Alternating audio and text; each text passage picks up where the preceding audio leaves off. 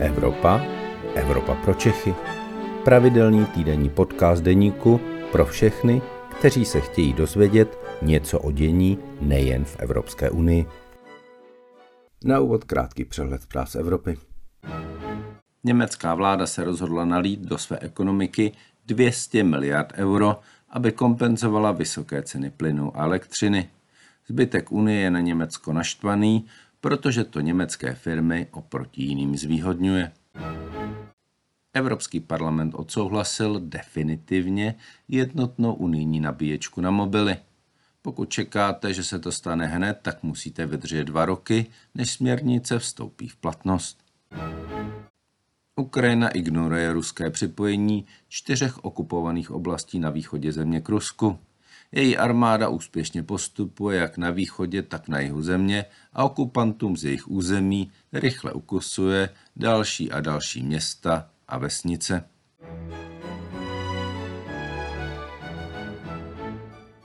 Dobrý den, je středa poledne a tak je tu vaše oblíbená Evropa pro Čechy, u které vás vítá evropský editor deníku Luboš Palata. A spolu se mnou je tu Aneta Zachová, šéf-reaktorka Euraktivu. Ahoj Aneto. Ahoj Luboši. My se dnes podíváme tak trochu dopředu na Pražský hrad, kde se koná vůbec největší summit eh, v české historii, možná ne novodobé, ale možná úplně celé historii českého národa, českého státu. A ne to, co se to vlastně na tom Pražském hradě bude zítra a pozítří konat. Zítra a pozítří se tam konají vlastně dvě akce, což je důležité rozlišovat. Ve čtvrtek, v ten první den, se tam koná historicky první zasedání něčeho, čemu říkáme Evropské politické společenství. Eh, to je vlastně jednání všech evropských lídrů, prezidentů, premiérů, zkrátka těch hlav eh, států. Měl bych, být celkem 44. Vlastně ten výběr byl do značné míry geografický, to zkr- takže zkrátka všechny země Eh, které jsou nějak, nějak přimknuty k tomu evropskému kontinentu, tak eh, dostali pozvánku. Není to tady jenom eh, Evropská unie, těch 27 členských států, ale jsou to i ty další státy kolem Evropské unie. A ty tedy se setkají na Pražském hradě. Vlastně je to iniciativa francouzského prezidenta Emmanuela Macrona, který s tím přišel na jaře letošního roku a tento nápad potom zdědilo Česko, které vlastně není předseda Evropské unie a premiér Petr Fiala zkrátka nabídl Evropě, že eh, toto setkání se může tedy konat právě na Pražském hradě. A to se tedy uskuteční ve čtvrtek a vlastně v pátek eh, se na to naváže neformálním zasedání Evropské rady, to znamená eh, neformálního jednání už té klasické 27, které se koná poměrně pravidelně vždy eh, v té předsedající zemi a které se koná eh, na formální úrovni eh, skoro každé tři měsíce v Bruselu. No jenom, jak jsi říkala, že to jsou země, které jsou počítány do Evropy, kde tato Evropa podle toho seznamu těch hostů končí? Já myslím, že někde u Kaspického moře.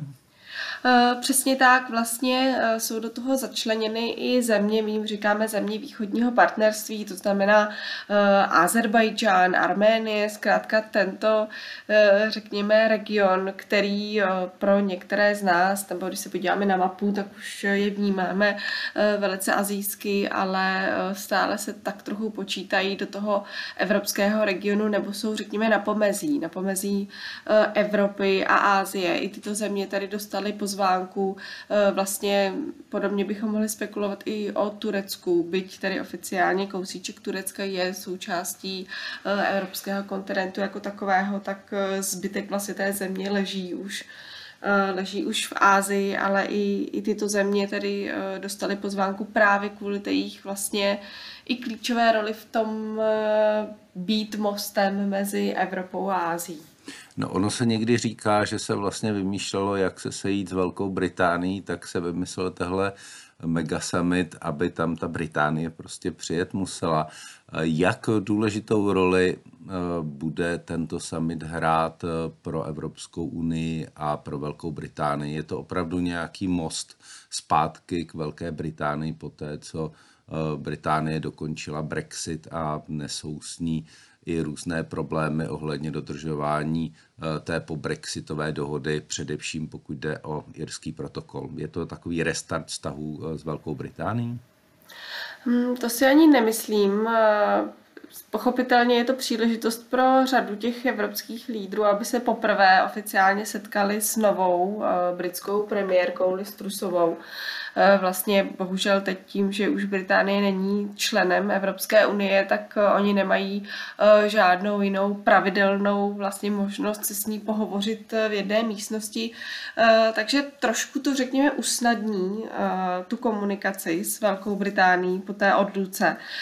Ale neřekla bych, že to je nějaký hlavní cíl nebo jeden z nějakých cílů dostat, řekněme, Británii zpátky na palubu. Spíš je to taková, řekněme, sympatie sympatická příležitost pro Evropu si v klidu s Británií popovídat a co je důležité, neřešit s ní právě ten Brexit vlastně, neřešit s ní to, to oddělování britského a evropského práva, neřešit s ní vlastně ty problémy, které nastávaly eh, v Irsku a tak podobně, ale řešit s ní ty velké, řekněme až geopolitické výzvy, jako je eh, válka na Ukrajině, vůbec dodávky energií do Evropy, nějaké, řekněme, globální ekonomické směřování, protože vlastně o tomhle si Evropa nebo Evropská unie z Británií dlouho nemohla popovídat povídat, protože zkrátka museli řešit eh, stále a stále Brexit, takže teď máme konečně eh, příležitost s Británií tady eh, řešit ty,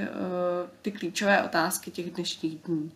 No on francouzský prezident Macron, když tuhle iniciativu někdy na jaře představoval v Evropském parlamentu, tak se objevily mnohé názory, že je to taková vlastně nově vytvořená čekárna na členství v Evropské unii, že to má být jakási náhrada i pro Ukrajinu a e, Moldavsko, e, o kterých se spekulovalo, zda Evropská unie e, jim dá ten kandidátský status nebo nedá.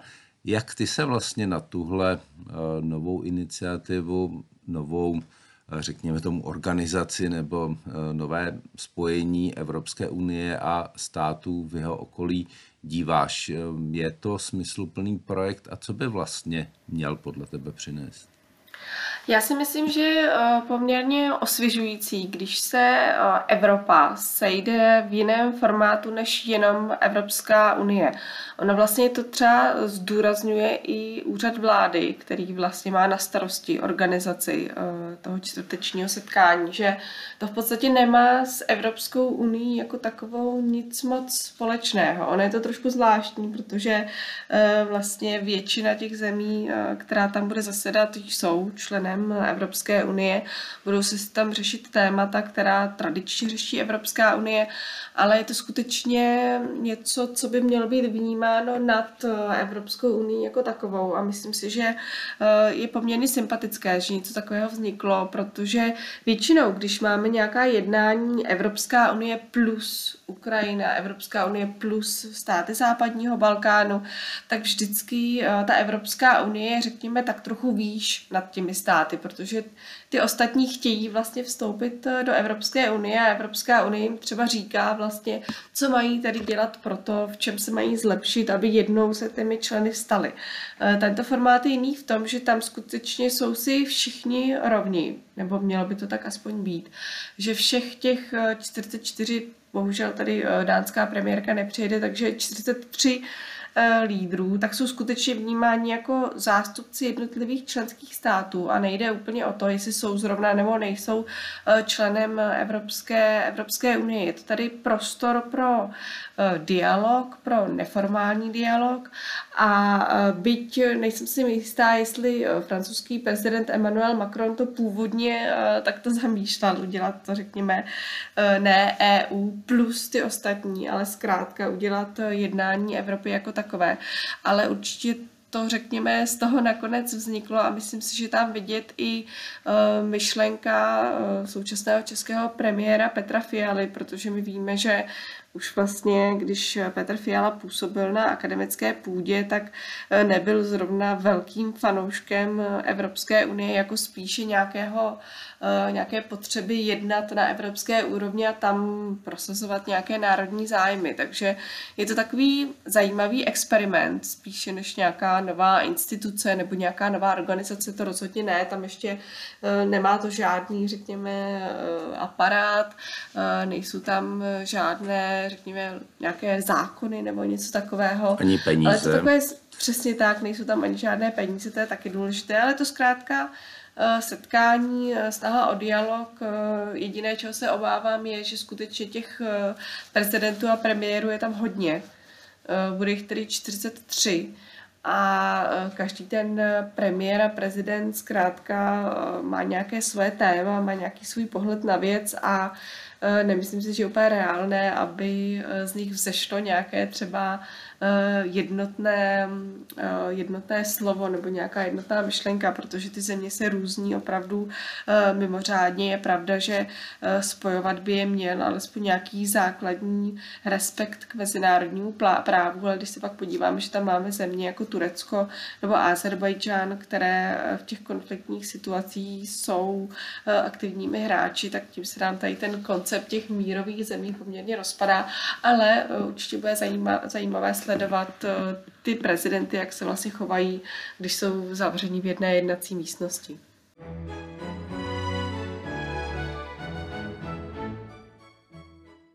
Máme tady takové státy, jako je Maroko nebo Tunisko, které eh, ty jižní státy Evropské unie do toho evropského okruhu počítají. Eh, jak je to s nimi a jak je to třeba s Izraelem? Eh, co se týče Izraele, tak tam došlo k takovému, eh, takové nešťastné věci, kdy eh, bohužel minister pro evropské záležitosti Mikuláš Beck řekl, že i Izrael vlastně bude přizván, i když to nedávalo tak úplně smysl, protože Izrael už je přece jenom hodně vytržený z toho evropského kontinentu. A on to řekl, a nakonec to bylo tady chyba, později se to dementovalo s tím, že Izrael se bude účastnit nějakého klasického jednání s Evropskou unii.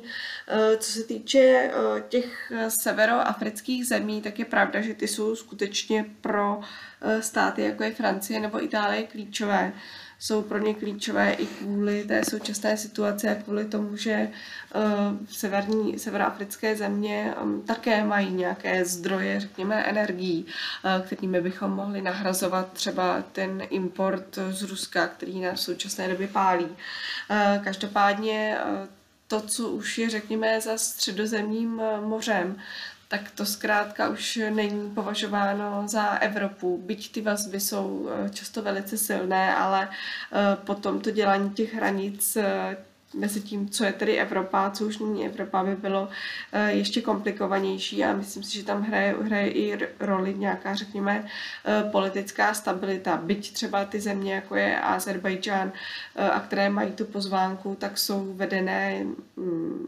něčím, co by dost připomíná nějakou uh, diktaturu, uh, tak jsou víceméně stabilní, zatímco ta severní Afrika je po těch, řekněme, vlnách toho arabského jara, tak podobně řekněme, pořád poměrně třaskavá a zřejmě by to úplně nedělalo dobrotu, aby se setkávali v takto omezeném formátu, ale Evropská unie má samozřejmě další cesty, jak s představiteli těchto zemí jednat. Eh, pravidelně dochází k setkávání EU-Afrika nebo EU a země Sahelu, EU a země tedy Severní Afriky, eh, takže tam ten prostor k dialogu určitě je.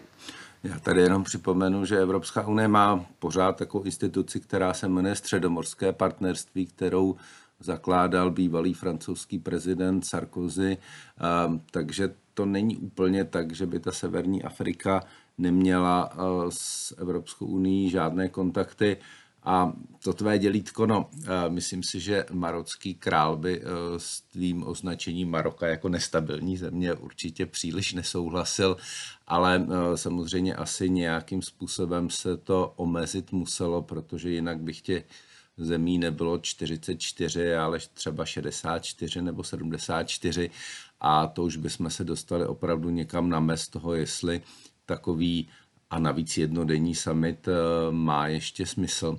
A na to já mám poslední otázku. Tam se čeká eh, ve čtvrtek eh, velký projev Miloše Zemana. Má to být takové rozloučení českého prezidenta s velkým mezinárodním světem. Sice ho čekají ještě nějaké poslední zahraniční cesty, ale tohle je vlastně Zemanův poslední velký projev s jakými očekáváními eh, se spojuje a je vlastně Miloš Zeman hostitelem tohoto samitu nebo je to český premiér? Já si myslím, že tím hostitelem je český premiér a že eh, Miloš Zeman mu půjčuje své prostory. Eh, takhle bych to popsala. Takže za půjčení to... Pražského hradu si může pronést projev. Přesně, přesně tak. Eh, bylo by mm, zřejmě trošku zvláštní, kdyby právě v prostorách Pražského hradu, tedy sídla eh, českého prezidenta, neměl eh, prezident vůbec žádnou roli. Myslím si, že je poměrně dobře, že ten projev bude mít. Víme, že Miloš Zeman byl vnímán a je stále vnímán v Evropě poměrně kontroverzně kvůli tomu, že ještě do nedávna patřil mezi těm fanouškům Vladimíra Putina a ruského režimu. Eh, takže Miloš Zeman tam bude mít i takovou příležitost udělat si takový jako reparát na té evropské úrovni, protože víme, že teď tedy v tom domácím prostředí se vyjadřuje už eh, kriticky eh, k Rusku a kriticky k Vladimíru Putinovi. Eh, víme nakonec tedy, že on tam bude mít i nějaké bilaterální schůzky, že se setká vlastně se srbským prezidentem, že se setká s maďarským premiérem, takže tam zase vidíme takové, to řekněme, to zpřátelení zemí, které vždycky se snažili udržovat ten dobrý, dobrý vztah k Rusku. Každopádně očekávám, že Miloš Zeman v tom svém projevu projevu tu ruskou agresi zásadně eh, odsoudí a eh, ta česká vláda se tím eh, také splní takový ten svůj úkol.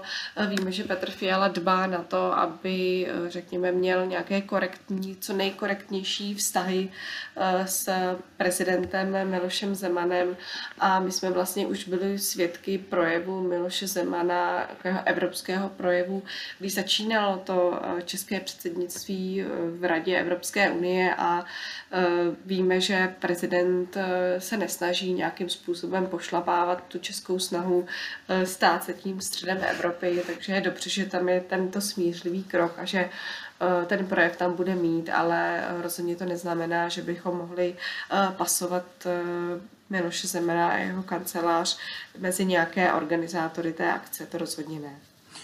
Tak uvidíme, a to, co nás těch příštích dnech bude čekat. Já každopádně děkuji za tuto tvoji roli průvodkyně těch, těmi příštími dvěma dny. Eh, děkuju a těším se zase brzy naslyšenou. Hezký den. Také děkuji, naslyšenou.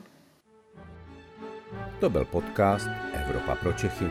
Příští díl poslouchejte opět ve středu ve 12 hodin. Naslyšenou se s vámi těší váš Luboš Palata.